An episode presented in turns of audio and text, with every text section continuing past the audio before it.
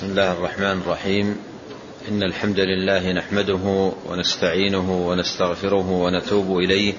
ونعوذ بالله من شرور أنفسنا وسيئات أعمالنا. من يهده الله فلا مضل له ومن يضلل فلا هادي له. وأشهد أن لا إله إلا الله وحده لا شريك له. وأشهد أن محمدا عبده ورسوله صلى الله وسلم عليه. وعلى آله وأصحابه أجمعين. اللهم لا علم لنا إلا ما علمتنا. اللهم علمنا ما ينفعنا وزدنا علما. اللهم إنا نسألك علما نافعا وعملا صالحا ورزقا طيبا. اللهم يسر أمورنا ووفقنا لما تحبه وترضاه. يا ذا الجلال والإكرام. نعم. الحمد لله رب العالمين. والصلاة والسلام على أشرف الأنبياء والمرسلين نبينا محمد عليه أفضل الصلاة وتم التسليم. أما بعد قال شيخ الإسلام ابن تيمية رحمه الله تعالى وغفر له وللشارح والسامعين قال فصل في ركوب البحر قال يذكر عن الحسين بن علي رضي الله عنهما قال قال رسول الله صلى الله عليه وعلى آله وسلم قال أمان لأمتي من الغرق إذا ركبوا أن يقولوا بسم الله مجريها ومرساها إن ربي لغفور رحيم. وما قدر الله حق قدره. الآية. قال المصنف رحمه الله فصل في ركوب البحر.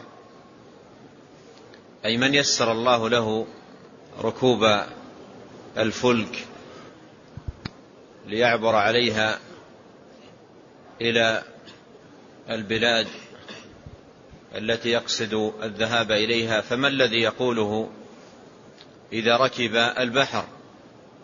ما هو الذكر المشروع والدعاء الذي يقوله من ركب البحر؟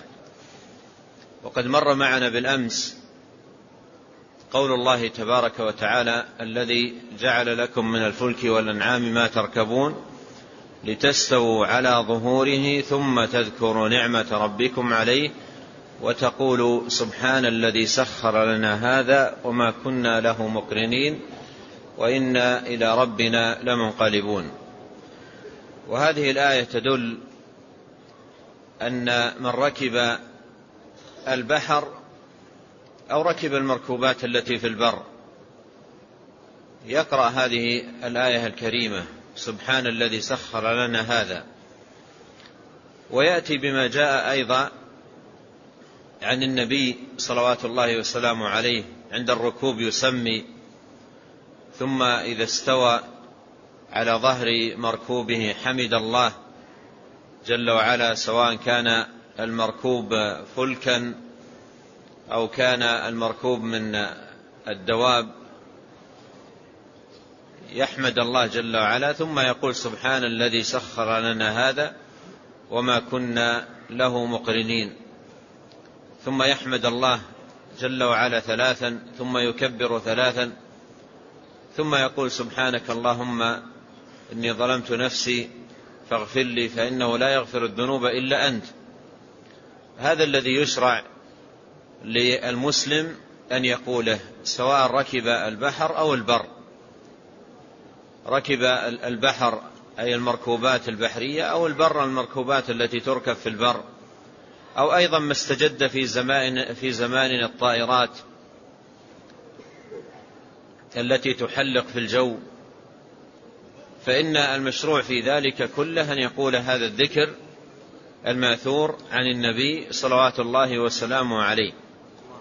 وكما أن الدواب التي تركب في البر نعمة سخرها الله جل وعلا للعباد ويسرها لهم فإن الفلك التي تمشي على سطح الماء تنقل الناس وتنقل أمتعتهم أيضا هي نعمة سخرها الله جل وعلا وهي آية من آيات من آيات الله العظيمة ونعمة من نعمه الكبيرة. ولهذا سمعنا قول الله تبارك وتعالى في صلاة الفجر. سمعنا قول الله جل وعلا وله الجوار المنشآت في البحر كالأعلام فبأي آلاء ربكما تكذبان؟ هذه من آلاء الله ونعمه. وقال جل وعلا ربكم الذي يزجي لكم الفلك في البحر لتبتغوا من فضله. إنه كان بكم رحيما. فهذه نعم من الله عز وجل بها على العباد وسخرها ويسرها وذللها. فمن ركب الفلك يحمد الله ويقول سبحان الذي سخر لنا هذا وما كنا له مقرنين وإنا إلى ربنا لمنقلبون. وهذه الأذكار الماثورة أن تسمي عند ركوب الفلك ثم تحمد الله عز وجل إذا ركبته ثم تقول سبحان الذي سخر لنا هذا وما كنا له مقرنين ثم تكرر الحمد ثلاثا والتكبير ثلاثا ثم تستغفر إني ظلمت نفسي وتسبح كما جاء في الحديث المتقدم حديث علي رضي الله عنه هذه الأذكار هي في الحقيقة أمان للإنسان في البر والبحر وحفظ له. أذكار يترتب عليها حفظ للعبد وأمان له. إذا ركب الفلك أو ركب الطائرة أو ركب هي من الأمور التي يحفظ بها العبد. فذكر الله جل وعلا فيه حفظ للعبد وفيه أمان له. ولهذا السنة إذا ركب المسلم في البحر أن يقول الدعاء الذي مر معنا في حديث علي بن أبي طالب قال شهدت قال علي بن أبي علي بن ربيعة قال شهدت علي بن أبي طالب أتي بدابة ليركبها فلما وضع رجله في الركاب قال بسم الله. فلما استوى على ظهرها قال الحمد لله ثم قال سبحان الذي سخر لنا هذا وما كنا له مقرنين. وإنا إلى ربنا لمنقلبون. وهذه الآية جاءت في سياق ركوب الفلك وركوب الأنعام. قال الذي جعل لكم من الفلك والأنعام ما تركبون لتستووا على ظهوره ثم تذكروا نعمة ربكم إذا استويتم عليه وتقولوا سبحان الذي سخر لنا هذا وما كنا له مقرنين وإنا إلى ربنا لمنقلبون. فإذا ركب الفلك أو ركب الدواب أو السيارات أو القطارات أو الطائرات كل وسائل النقل التي تيسرت لنا الآن وتيسرت لمن قبلنا إذا ركبها الإنسان عند الركوب أولا يسمي ثم إذا استوى على المركوب يحمد الله على هذه النعمة ثم يأتي بهذه الآية سبحان الذي سخر لنا هذا وما كنا له مقرنين وإنا إلى ربنا لمنقلبون. ثم يحمد الله جل وعلا ثلاثا ويكبره ثلاثا. ثم يسبح سبحانك اللهم. ثم يقول إني ظلمت نفسي فاغفر لي فإنه لا يغفر الذنوب إلا أنت. وقد اجتمع في في في في هذا الدعاء أعظم الذكر تكبير الله وتحميد الله وتسبيح الله وتوحيد الله جل وعلا كلها اجتمعت. قد قال عليه الصلاة والسلام أحب الكلام إلى الله سبحان الله والحمد لله ولا إله إلا الله والله أكبر. فالذي يشرع للمسلم أن يقوله عندما يركب البحر هو الذي يشرع أن يقوله عندما يركب أي مركوب يسره الله تبارك وتعالى له. وأورد المصنف رحمه الله هنا هذا الحديث وقد صدره بقوله يذكر عن الحسين ابن علي. وصدره بهذه الصيغة وهي تعرف عند أهل العلم صيغة تليين للحديث وإشارة إلى إلى ضعفه. ولهذا نبه محقق الكتاب إلى أن سند الحديث ضعيف جدا لا يثبت إلى النبي صلى الله عليه وسلم. والمصنف أشار إلى إلى ضعفه بهذه الصيغة بقوله يذكر عن الحسين بن علي رضي الله عنهما قال قال رسول الله صلى الله عليه وسلم أمان لأمتي من الغرق إذا ركبوا في بعض المصادر الفلك أن يقولوا بسم الله مجريها ومرساها. إن ربي لغفور رحيم. بسم الله مجريها أي إجراؤها في البحر ومرساها أي إرساؤها.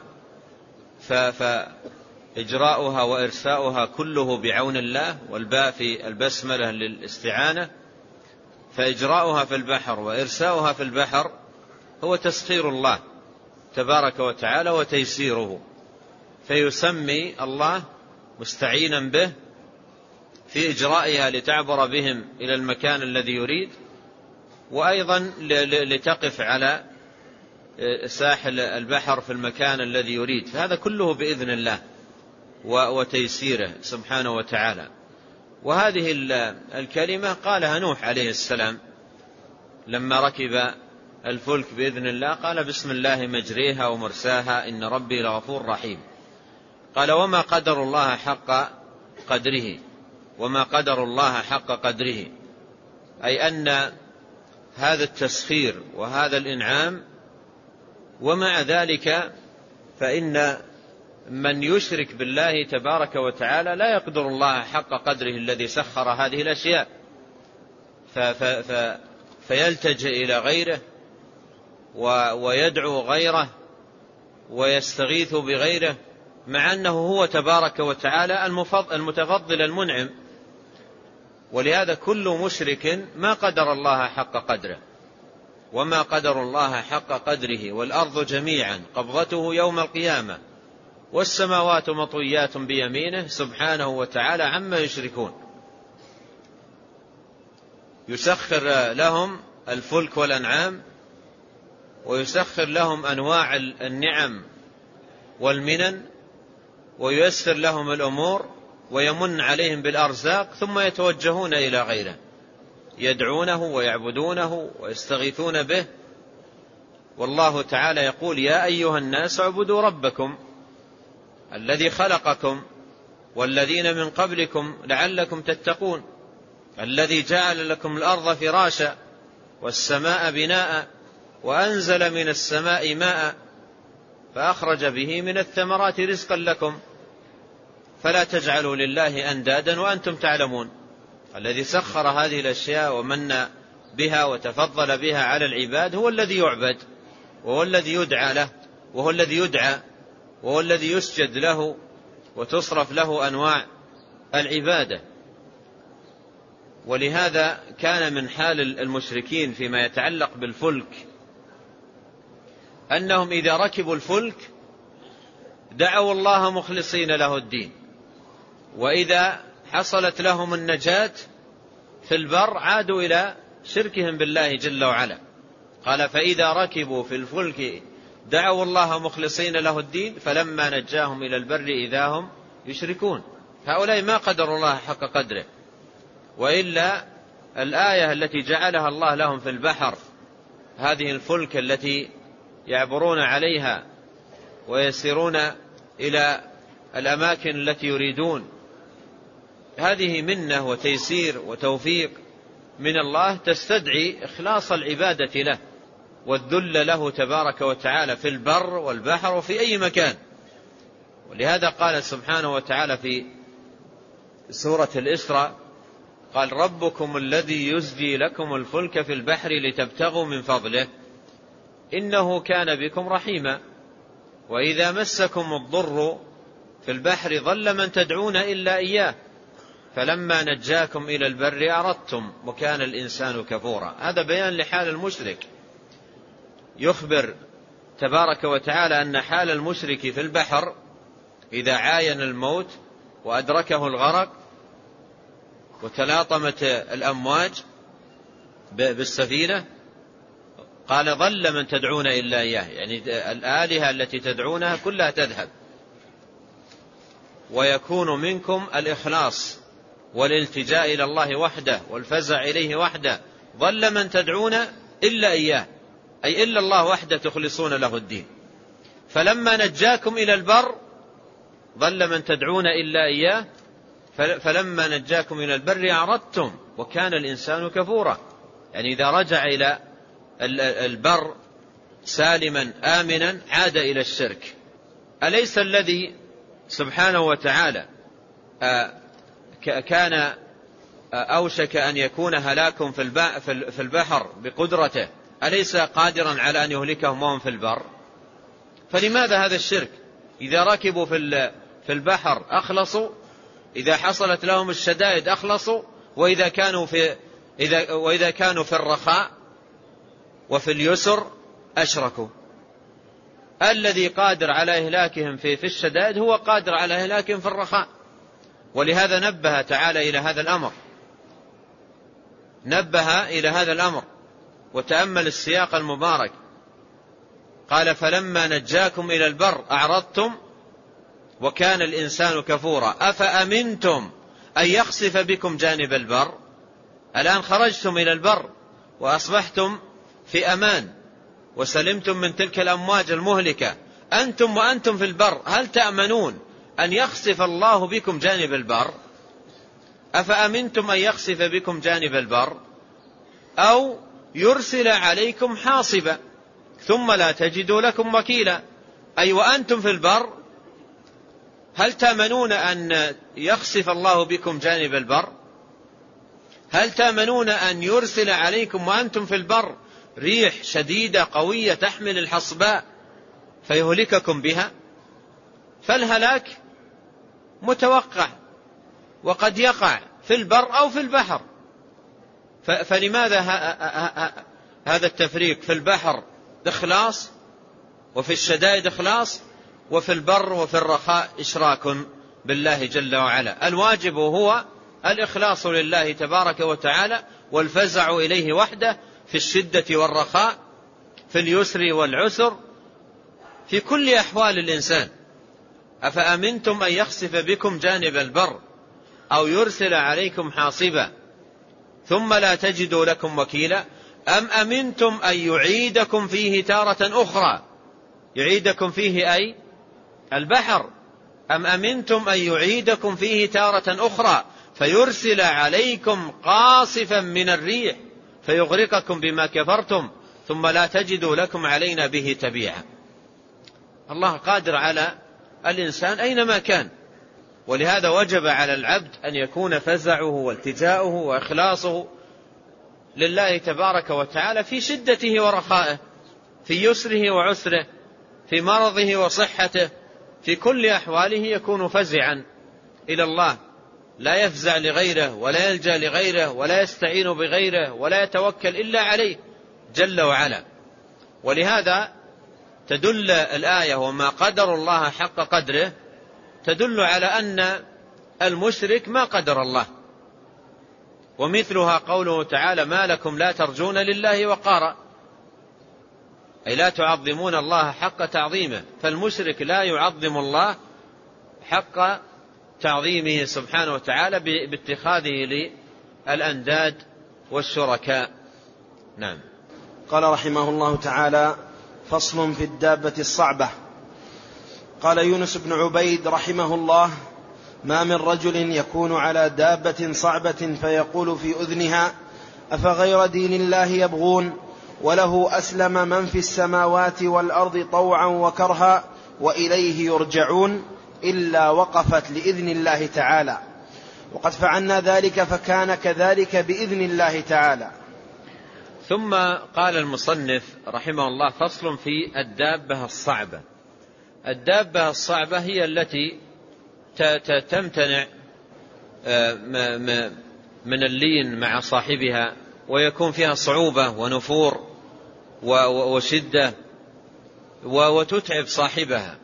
تتعب صاحبها ولا تتوجه إلى حيث يوجهها. يعني لا تكون ذلول لا تكون سهلة سهلة السير وإنما فيها صعوبة. فكيف يتعامل معها؟ كيف يتعامل معها؟ ما الذي يقوله إذا كانت دابته بهذه الصفة؟ وأورد هنا آه، أثرا ليونس بن عبيد ليس حديثا عن النبي عليه الصلاة والسلام وإنما كلاما وإنما أورد كلاما من قول يونس بن عبيد. ويونس بن عبيد من التابعين من التابعين أي الجيل الذي جاءوا بعد الصحابة أصحاب النبي عليه الصلاة والسلام. والكلام الذي هو من قول التابعي يسمى عند أهل العلم مقطوع ولا يعتبر حجة وعمدة وإنما هو كلام كلام لهذا العالم. وكما قال مؤلف هذا الكتاب شيخ الإسلام بن تيمية رحمه الله كل يحتج لقوله لا به إلا الله ورسوله صلى الله عليه وسلم. كل يحتج لقوله لا به إلا الله ورسوله صلى الله عليه وسلم. فهذا الأثر الذي أورده المصنف وليس حديثا من كلام النبي عليه الصلاة والسلام وإنما هو أثر لأحد علماء التابعين وأجلاء التابعين وهو يونس بن عبيد.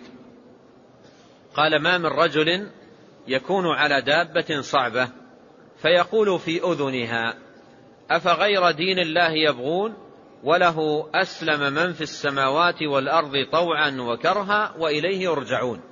ولعل يونس بن عبيد وكذلك من جاء بعده من أهل العلم وأقر الذكر أو الاتيان بهذه الآية في هذا الموضع لاحظ المعنى لاحظ المعنى وأن القرآن فيه شفاء وأن القرآن فيه شفاء.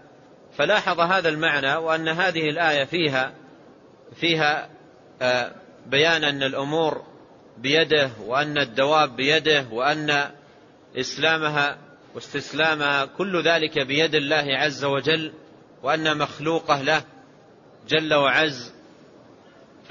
فيقرأ هذه الآية في, في أذنها ملاحظا هذا المعنى ملاحظا هذا المعنى لا, أن لا أنه سنة مأثورة مرفوعة إلى النبي عليه الصلاة والسلام وإنما استعصت الدابة ولاحظ هذا المعنى في الآية أفغير دين الله يبغون؟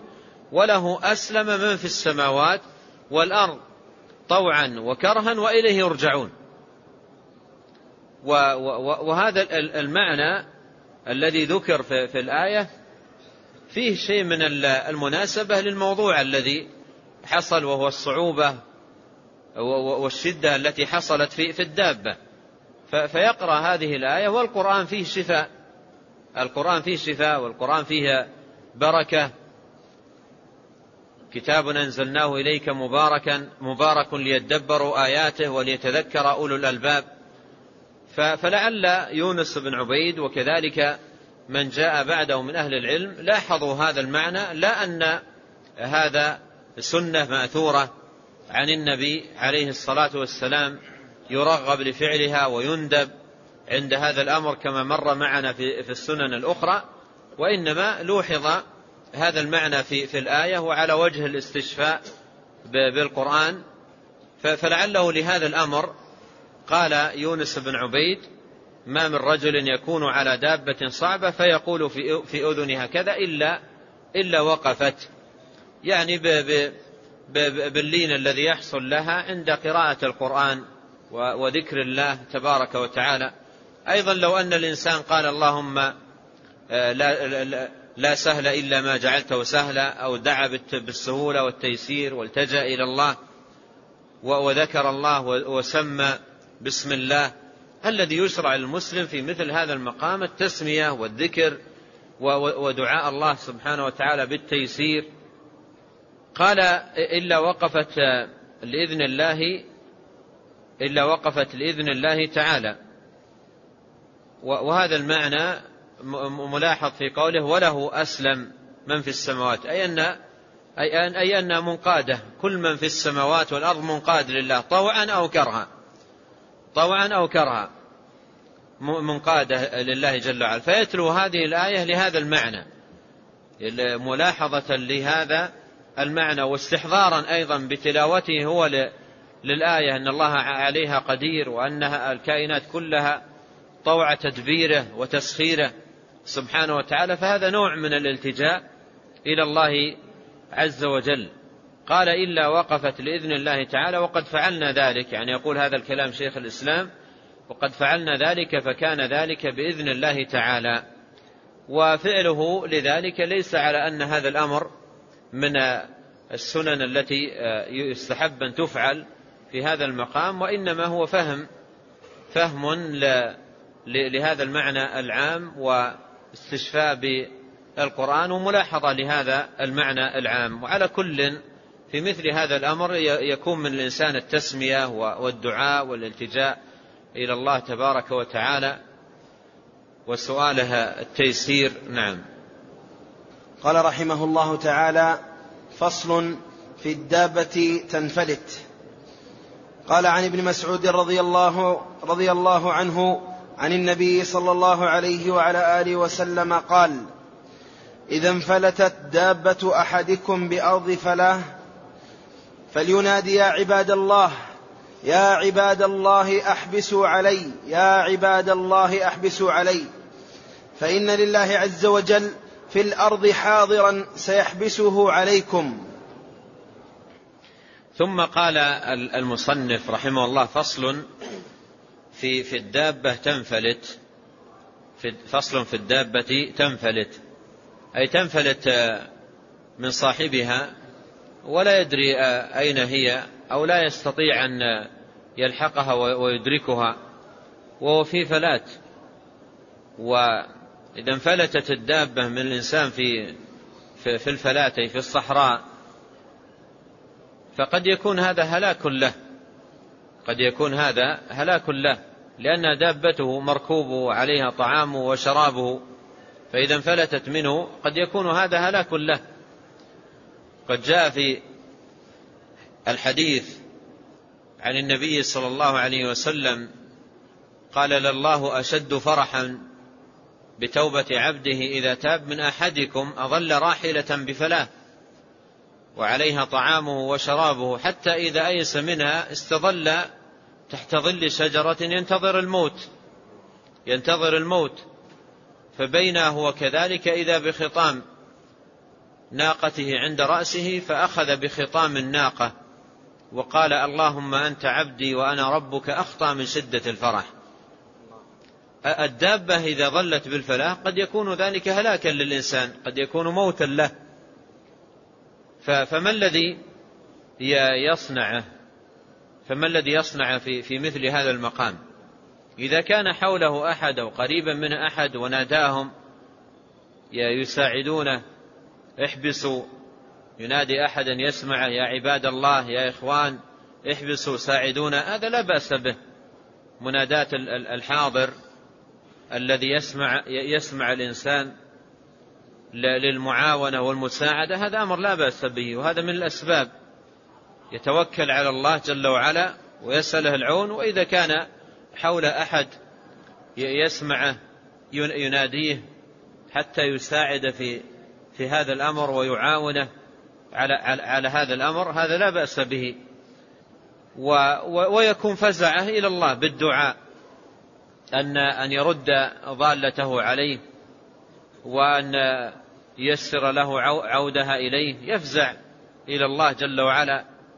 وإذا استحضر أنه في كرب وجاء في, في بأدعية الكرب و, و, و التجأ إلى الله سبحانه وتعالى فهذا كله هذا كله أمر حسن وطيب وتدل عليه عمومات الأدلة. وهنا أورد المصنف رحمه الله عن ابن مسعود رضي الله عنه عن النبي صلى الله عليه وسلم قال إذا انفلتت دابه أحدكم بأرض فلاه يعني بصحراء خالية. فلينادي يا عباد الله احبسوا علي يا عباد الله احبسوا علي أي احبسوا علي الدابة ساعدوني على على على دابتي. احبسوا علي. فإن الله عز وجل فإن لله عز وجل حاضرا سيحبسه عليكم. وهذا الحديث الذي ذكره المصنف رحمه الله يمكن أن يعمل به لو ثبت الإسناد به إلى إلى النبي عليه الصلاة والسلام. ولكن سند إلى النبي عليه الصلاة والسلام لا يثبت فلا يعمل به. لا يثبت فلا يعمل به. وإنما إذا كان حصل مثل هذا ظلت دابة الإنسان يسأل الله أن يعيدها وإذا كان أحد يسمعه أو يراه من الناس يناديهم احبسوا علي أو ساعدوني أو, أو نحو ذلك من الكلام هذا من الأسباب التي لا بأس لا بأس من فعلها ويدعو الله يتوجه بدعائه وندائه إلى الله جل وعلا أن يرد دابته أن يرد ضالته أن ييسر أمره ويذكر الله جل وعلا. ومما يذكر عن السلف وقد جاء في ترجمة عبد الله بن مبارك رحمه الله أنه كان مرة في في سفر فظلت دابته. ظلت دابته أو إحدى الدواب التي معهم ظلت. فتذكر هذا هذا الدعاء وأراد أن أن يقوله. فقال للغلمان الذين معه قال أحضروا الكراريس. ننظر في الإسناد. دابته ضالة ويقول أحضروا الكراريس ننظر في الإسناد. الدابة ضالة الآن يعني ما يقول مثل حال كثير من العوام يقولون نجرب إن نفع ولا ما يضر. هذه هذه قاعدة. عند كثير من العوام نجرب. أي شيء يسمعونه بقطع النظر عن صحته من عدم الصحة أو أيضا قد يكون فاسد. الأمر الذي يكون قد يكون فاسد أو في معاني فاسدة فتجده ما يبالي. يقول نجرب إن نفع وإلا ما يضر. وهذه قاعدة سيئة ومضرة بالإنسان وجرت إلى كثير من عوام المسلمين جرتهم إلى مخالفات في دين الله جل وعلا. فقال لغلمان أحضروا الكراريس ننظر في, في الإسناد. يعني إن ثبت به الإسناد فعله وإلا وإلا تركه. وكما عرفنا هذا لم يثبت به الإسناد إلى النبي عليه الصلاة والسلام. نعم. قال رحمه الله تعالى فصل في القرية أو البلدة إذا أراد دخولها. قال عن صهيب رضي الله تعالى عنه أن النبي صلى الله عليه وعلى آله وسلم لم ير قرية يريد دخولها إلا قال حين يراها. اللهم رب السماوات السبع وما أضلن ورب ورب الأراضين السبع ورب الأراضين السبع ورب الأراضين السبع وما أقللن ورب الشياطين وما أضللن ورب الرياح وما ذرين. أسألك خير هذه القرية وخير أهلها. وخير أهلها وخير ما فيها وأعوذ بك من شرها وشر ما فيها وأعوذ بك من شرها وشر أهلها وشر ما فيها. قال خرجه النسائي وغيره. ثم قال المصنف رحمه الله فصل في القرية أو البلدة إذا أراد دخولها. إذا قدم الإنسان إلى بلدة وأراد دخول البلدة ورأى البلدة يعني رأى جذورات البلدة وبيوتها أقبل عليها وأراد أن يدخلها. فما الذي يشرع له أن يقوله؟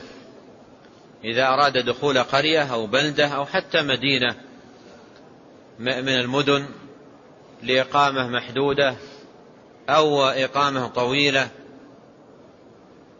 ما الذي يقوله إذا إذا قدم بلدة وأراد دخولها. قال عن صهيب رضي الله عنه أن النبي صلى الله عليه وسلم لم ير قرية يريد دخولها إلا قال حين يراها. وهذا فيه دلالة على أن النبي عليه الصلاة والسلام مواظب على هذه الدعوة في كل قرية أو مدينة يريد أن يدخلها يدعو بهذه الدعوات العظيمة. وقوله لم ير قرية. قرية ليس فقط المراد به المدن الصغيرة جدا وإنما المدن الكبار أيضا يقال لها قرية ومكة أم القرى. فالمراد بقوله لم ير قرية أي مدينة أو بلدا سواء كان صغيرا أو كبيرا إذا أراد أن يدخله يدعو بهذه الدعوات المأثورة عن النبي صلوات الله وسلامه عليه. قال اللهم رب السماوات السبع وما أضللن ورب الأراضين السبع وما أقللن ورب الشياطين وما أضللن ورب الرياح وما درين هذه توسلات بين يدي الدعاء. توسلات إلى الله تبارك وتعالى بين يدي الدعاء. الدعاء هو قول أسألك خيرا ما في هذه البلدة إلى آخرة. أما هذه توسلات توسلات إلى الله تبارك وتعالى بين يدي هذا الدعاء بربوبيته للسماوات والأرض والشياطين والرياح. توسله توسل إلى الله عز وجل بربوبيته لهذه الأشياء. السماء فوقه والأرض تحته والرياح هي المتحركة من حوله والشياطين عالم يخشى من من آذاهم ومخلوقات لله عز وجل يخشى من من ضررها. فيتوسل إلى الله عز وجل بربوبيته لهذه الأشياء وربوبيته أي كونه عز وجل الخالق لها المالك لها المسخر لها المدبر لها وهي كلها طوع تدبيره وتسخيره. الرياح بتسخيره والسماوات والأرض بتسخيره. إن الله يمسك السماوات والأرض أن تزولا فيتوسل إلى الله بربوبيته لهذه الأشياء. قال اللهم رب السماوات السبع وما أضللن أي وما, وما كن له ظلة والظلة هي ما يعلو الشيء ويرتفع عليه. فقول رب السماوات هذا يتناول ربوبية الله للسماوات كلها. وما أضلل أي كل ما كان تحت السماوات. يا رب كل شيء تحت السماوات. القمر والنجوم والشمس والأرض كلها داخلة تحت قوله وما أضلل. ورب الأراضين السبع وما أقللن. أقللن أي حملنا على ظهورهن من جبال. ما حملت الأرض على ظهرها من جبال وأشجار ودواب وأناس. كل ما عليها. رب الأراضين السبع وما أقللن. قوله وما أضلل من الإضلال وقوله وما أقلل من الإقلال وهو الحمل.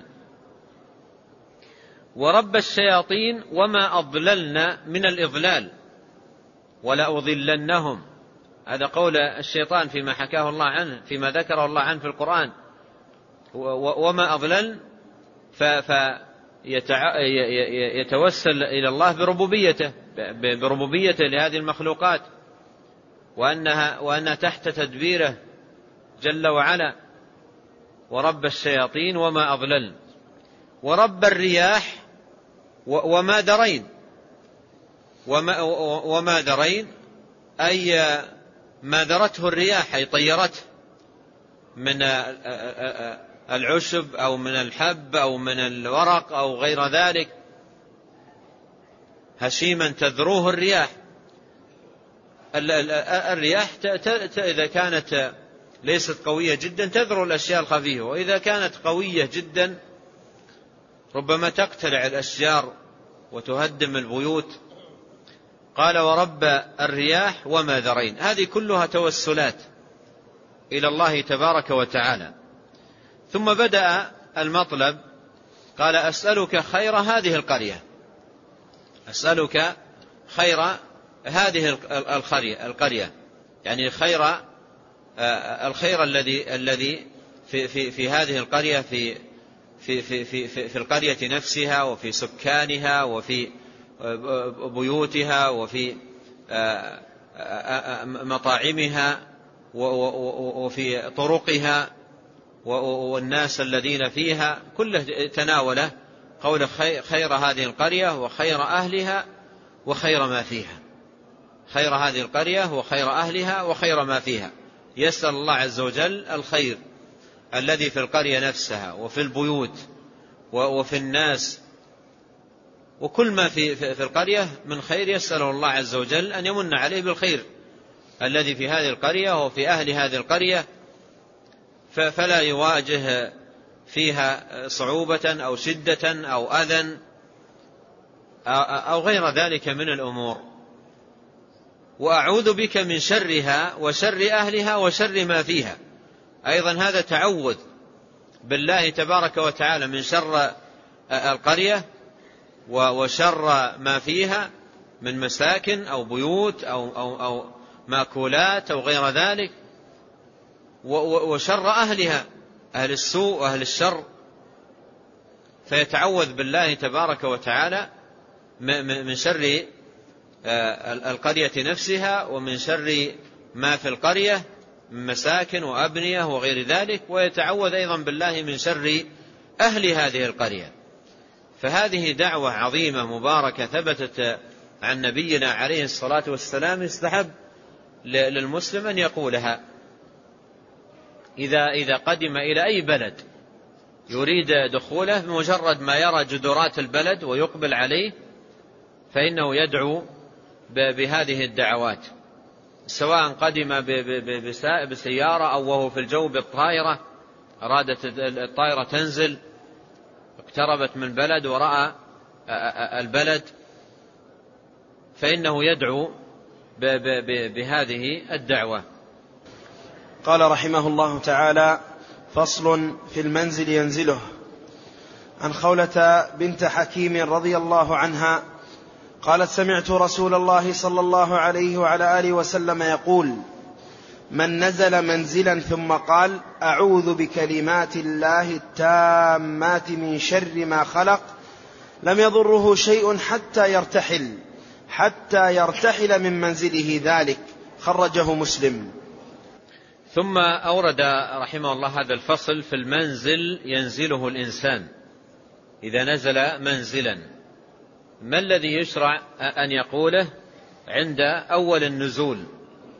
ما الذي يشرع أن يقوله عند أول النزول؟ أورد هنا حديث خولة بنت حكيم رضي الله عنها قالت سمعت رسول الله صلى الله عليه وسلم يقول من نزل منزلا ثم قال أعوذ بكلمات الله التامات من شر ما خلق لم يضره شيء حتى يرتحل من منزله ذلك. قوله صلى الله عليه وسلم من نزل منزلا. قول من نزل منزلا. قوله منزلا هذا يتناول كل منزل ينزله الإنسان. يعني سواء اشتريت بيتا جديدا ملكته فعند أول نزولك فيه تدعو تأتي بهذا الدعاء. أو نزلت في بيت استأجرته مثل الفنادق أو الشقق. استأجرته لفترة محدودة. في في رحلاتك الآن في الحج جئت المدينة ونزلت في الفندق أو في السكن أول ما تدخل تنزل هذا المنزل تأتي بهذا الدعاء. وصلت إلى إلى مكة. إذا سكنت أيضا في السكن الآخر في مكة أول ما تدخل تأتي أيضا إذا جئت الخيمة في في منى في الطريق إذا نزلت منزلا للبقاء فيه حتى لو كان في الصحراء نزلته لتبقى فيه تأتي بهذا الدعاء لقول من نزل منزلا. ليس خاصا بمنزل امتلكته لتقيم فيه فترة طويلة وإنما أي منزل تنزله سواء لفترة طويلة أو لفترة ليست طويلة تأتي بهذا قال من نزل منزلا. ثم قال أعوذ بكلمات الله التامات من شر ما خلق. هذا هو الدعاء. أعوذ بكلمات الله التامات من شر ما خلق. جملة قصيرة لكن ثمرتها كبيرة وفائدتها عظيمة جدا. وقول أعوذ أي ألتجئ أعوذ أي ألتجئ الاستعاذة التجاء واعتصام بالله. ولجوء إليه سبحانه وتعالى. وهي فرار من شيء يخافه الإنسان إلى من يحميه منه. الاستعاذة فرار ويتكون مما يخافه الإنسان. يكون مما يخافه ولهذا يفرق بين العوذ واللوذ أن العوذ فيما يخاف منه واللوذ فيما يرجى ويطمع ويطلب وفيما يؤمله الإنسان. فالاستعاذة هي فرار من شيء يخافه الإنسان إلى من يحميه.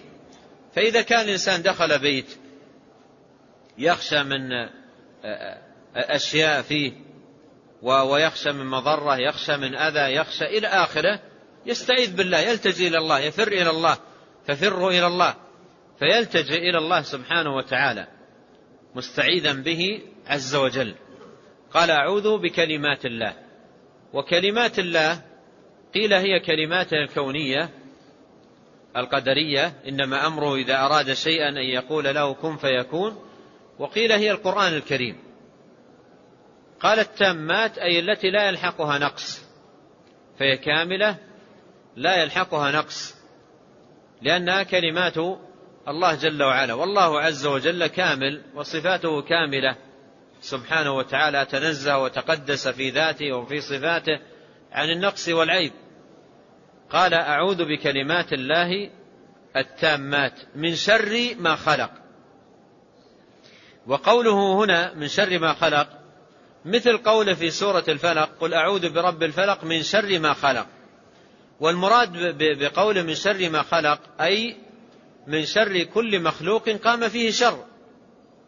لا أن كل ما خلقه الله من مخلوقات فيها شر. فهناك مخلوقات كلها خير. الملائكة والجنة وغيرها من المخلوقات. لا, لا شر فيها. فالمراد بقوله من شر ما خلق أي من شر كل مخلوق فيه فيه شر. من شر كل مخلوق فيه شر وفيه أذى وفيه عدوان. وهذا ليس وصفا لكل ليس وصفا لكل المخلوقات. فقول من شر ما خلق أي من شر كل مخلوق فيه شر. يستعيذ بالله تبارك وتعالى من ذلك.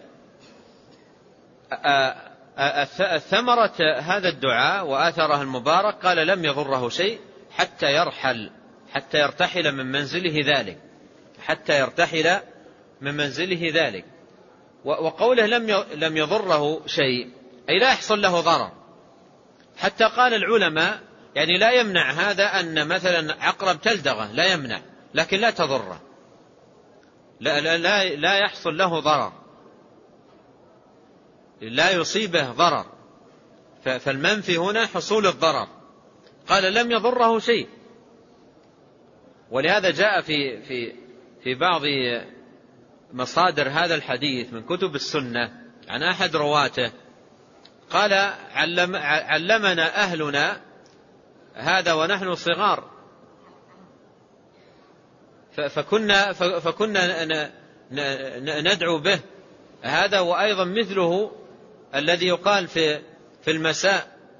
من قال إذا أمسى أعوذ بكلمات الله التامات كلها من شر ما خلق لم يضره شيء حتى يصبح. قال فلدغت جارية منا فلم يضرها شيء. لدغت جارية منا فلم يضرها شيء.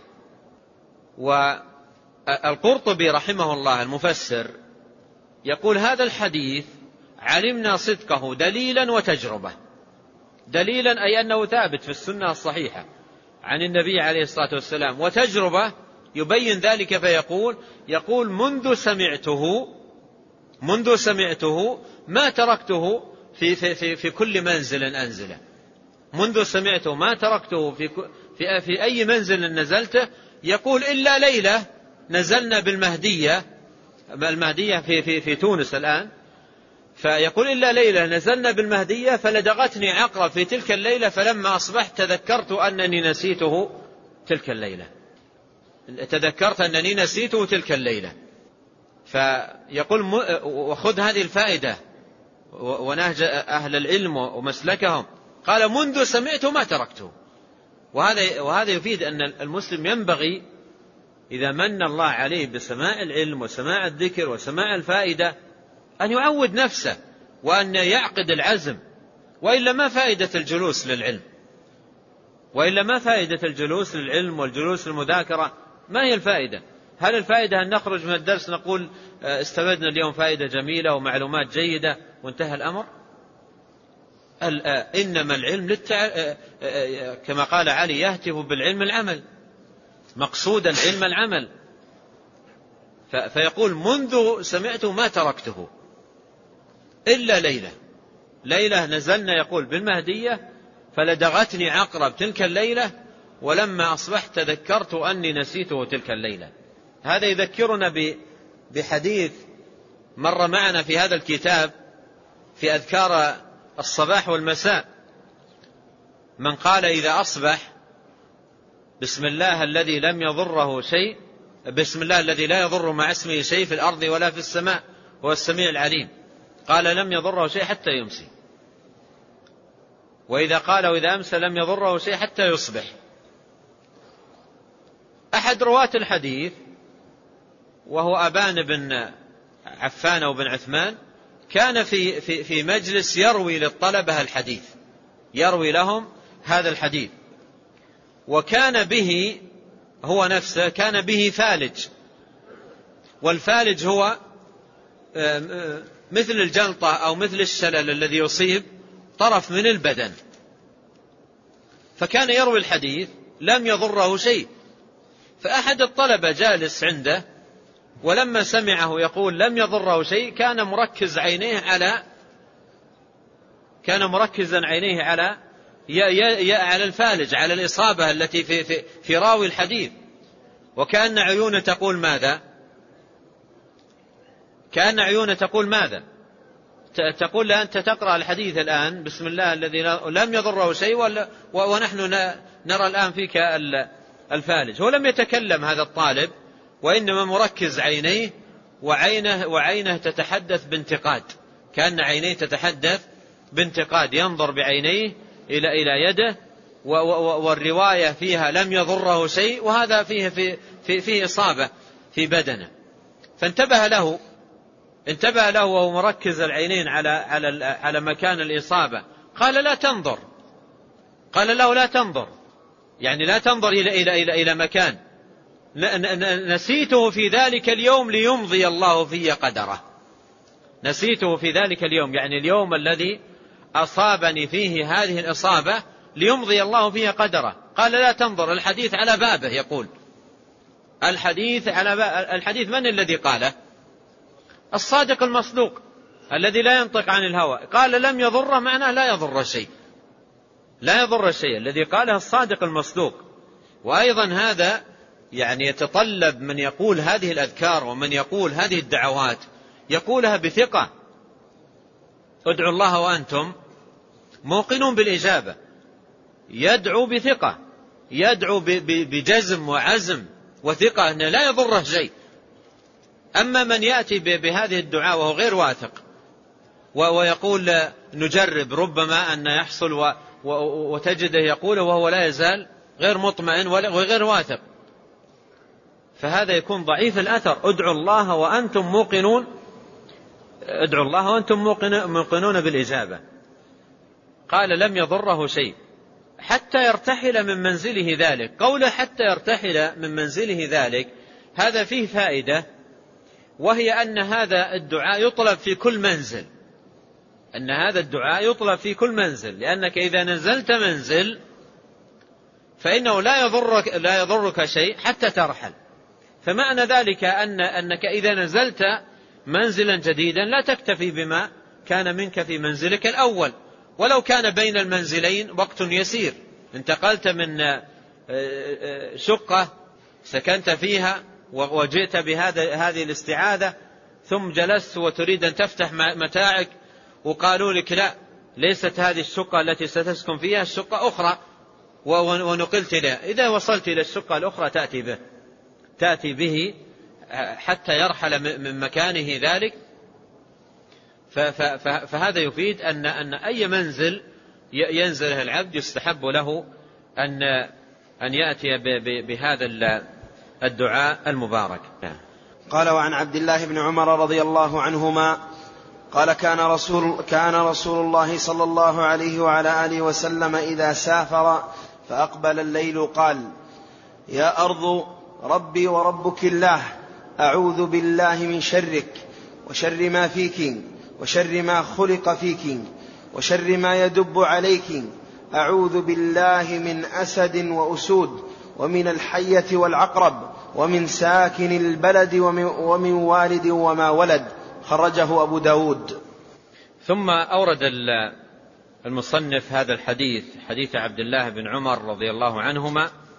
قال كان رسول الله صلى الله عليه وسلم إذا سافر فأقبل الليل قال يعني هذا ليس دعاء يقال في, في, في, في, في النزول وإنما إذا أقبل عليه الليل وهو مسافر في في أرض من من في في أرض من الأراضي التي مر بها وعادة إذا أقبل الليل يبدأ يعني يبدأ السكون ويبدأ الخلود للراحة. ف فكان إذا سافر فأقبل الليل قال يا أرض ربي وربك الله. ربي وربك الله. أي نحن وأنت كلنا في تسخيره وتدبيره وملكه جل وعلا. أعوذ بالله من شرك وشر ما فيك وشر ما خلق فيك وشر ما يدب عليك. هذه كلها تعوذات من شر الأرض وشر ما في الأرض وشر ما خلق في الأرض وشر ما يدب عليها من الدواب. ثم قال أعوذ بالله من أسد الحيوان المعروف وأسود أسد وأسود أو أسد وأسود نعم من أسد وأسود. يعني كل ما كان لون أسود وقيل أنه يقصد السباع أو الوحوش أو نحوها من أسد وأسود.